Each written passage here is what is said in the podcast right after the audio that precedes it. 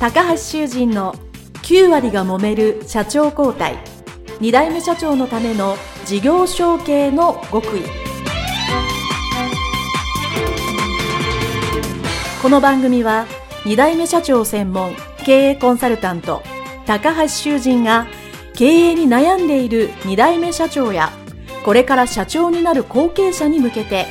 経営力を伸ばし会社を引っ張れるリーダーシップを身につけるための番組です。これまで数百社をコンサルティングした実績から2代目社長ならではの悩みを知りその解決のための独自理論によって2代目社長もまた従業員も幸せに仕事ができることを目指した内容です。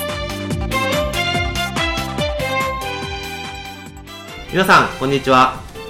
事業承継コンサルタントの高橋修人です。本日は墨田建設株式会社藤谷智之社長のオフィスにお邪魔しての録音でございます、えー、藤谷社長どうぞよろしくお願いいたします。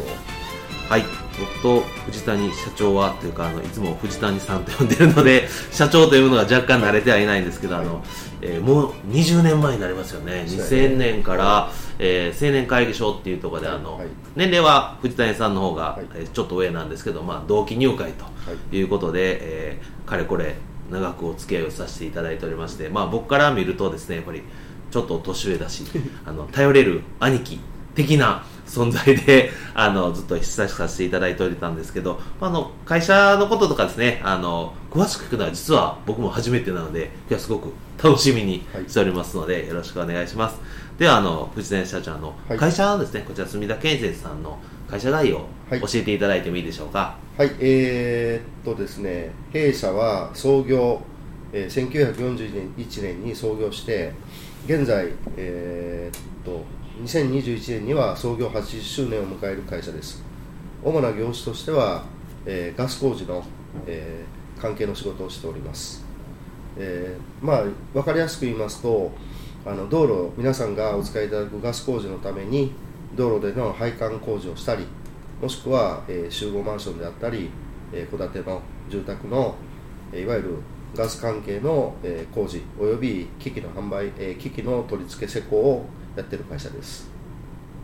はいありがとうございます、えー、とはですねこの4階建ての立派なオフィスです。この西宮というねこの地域ではかなり有数の、えー、大きな工事会社だというふうに思って、えー、おります。でえ創業今で何年ぐらいえっとね2021年に創業80周年を迎えます来年79年来年80年。そうですね。はい、と下谷社長自身が3代とね、私は4代目です。4代目、はい、失礼しました。4代目という、もうそれだけ長くついてる、はい、えー、会社だということを分かっていただければなと思います、はい。えー、でまあそということで、まあ、今ね社長になられて今何年ぐらいえー、っと約10年ですね。約10年ぐらい経たれて、はい、で、えー、その前に前は会社、まあ、後継者時代というか、はい。えー、社長になる前にこの会社何年ぐらい？えっ、ー、とね入社したのが、はい、入社したのがそそれこそだから2000年かな？あの年、はい、あの青年会議所に入会したので、はい、2000年の7月1日に入,、えー、入社しましたんで今で、えー、会社に入って20年ぐらいちょうどになりますね、はい、じゃあまあ、社長になる前後継者の時が10年ぐらいで、はい、今社長になれて10年と。そうですね。いうことでは、はい、なるほど。でまずまあ今回はですねあのその後継者時代のお話を、えー、お聞きしようと思うんですけど、まあ、その前にその会社に、えーまあ、こちらの会社です墨田建設株式会社に、まあ、入られた、はい、まあ、きっかけというか経緯から教えていただいてもいいでしょうか？はい、えー、弊社は同族企業で、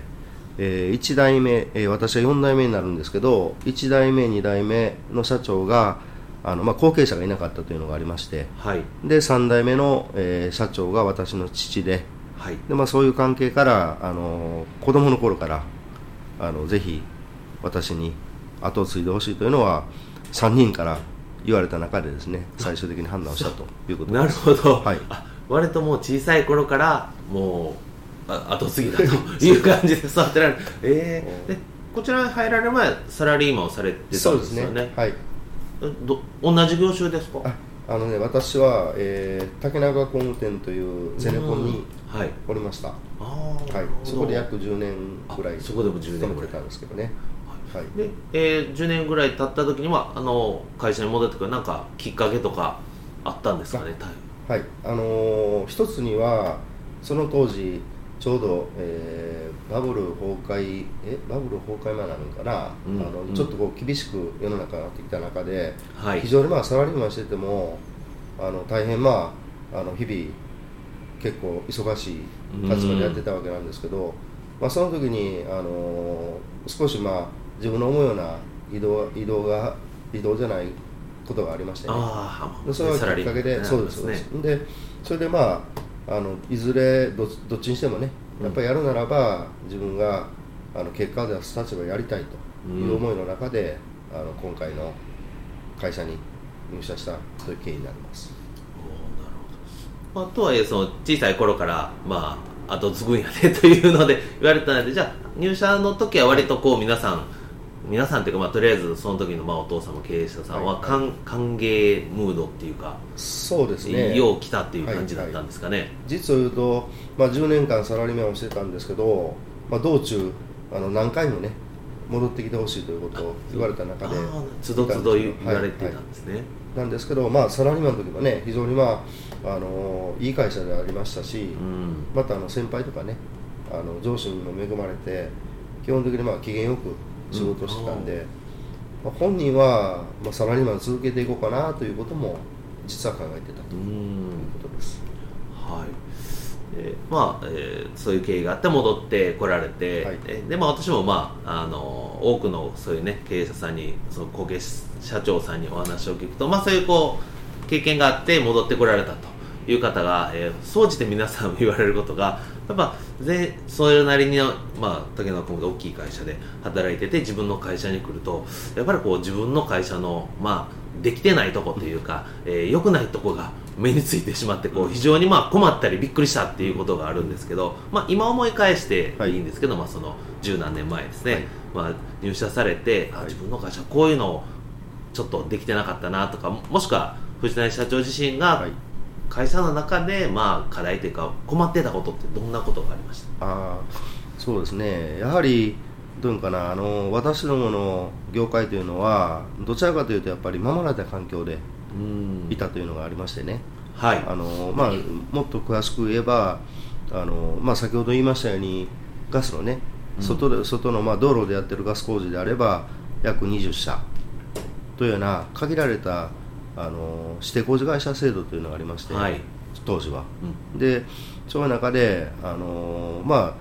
あ、ある意味で言うと20社だけがその業界の中で関西ではガス工事に携わるというような環境でありましたんでね、非常に、まあ、あの私が前職でいたゼネコンに比べると競合がうん。ない中での恵まれた環境での会社やったから。はい。あの、まあ、分かりやすく言うとやはりあの言い方悪いけど、まあ、社員のねその、まあ、いわゆるというのかなやるやるやりやる気持ちというのがあんまりこうね環境が厳しくなっているという世の中の流れに逆逆行してガスは大丈夫ですとうん。いうような非常にまあぬるいうんぬるまあ言い方悪いけどぬるま湯体質うんうがねん。あるような業界だったと。うん。そこのやっぱり意識改革というのが非常にまあ難しかったのかなというふうに振り返ってみれば思います。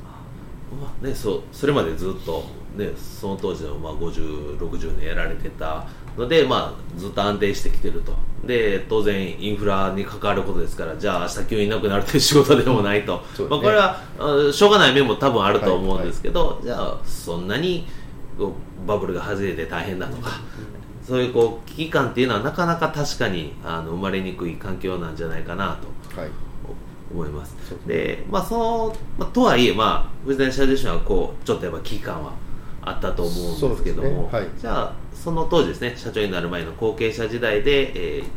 こんなことをやったと。いうどんなことをされましたかね？後継者時代にこう危機感をなんとかみんなに持ってもらおうと思って。はい。まああの一つはやっぱり一番一番考えたのはやっぱりあの収益上げるという部分で、あのまあおお恥ずかしい話ですけどやっぱり会社の規模に比べるとあの借入金の額も非常に大きかったしあーなるほど。あの、まあ、当然のことながら借入金が多いということは売上が下がると、うん。そんだけやっぱり経営を圧迫するようなことが起こるということで、はい。あの当時はやっぱりもう先ほども申し上げたように売り上げはね、うん。潤沢にあるというような考えの中でしたけどちょうどガス業界というのも将来に向けてはやっぱり仕事量が減ってくるんじゃないかとはい。いうことが言われてた時代なんで、うーんその部分をねやっぱりやり直すということでまずは自分があの今思えば来たばっかりの時はね自分やることもないんではい。あのひたすら総勘定元帳をめくって。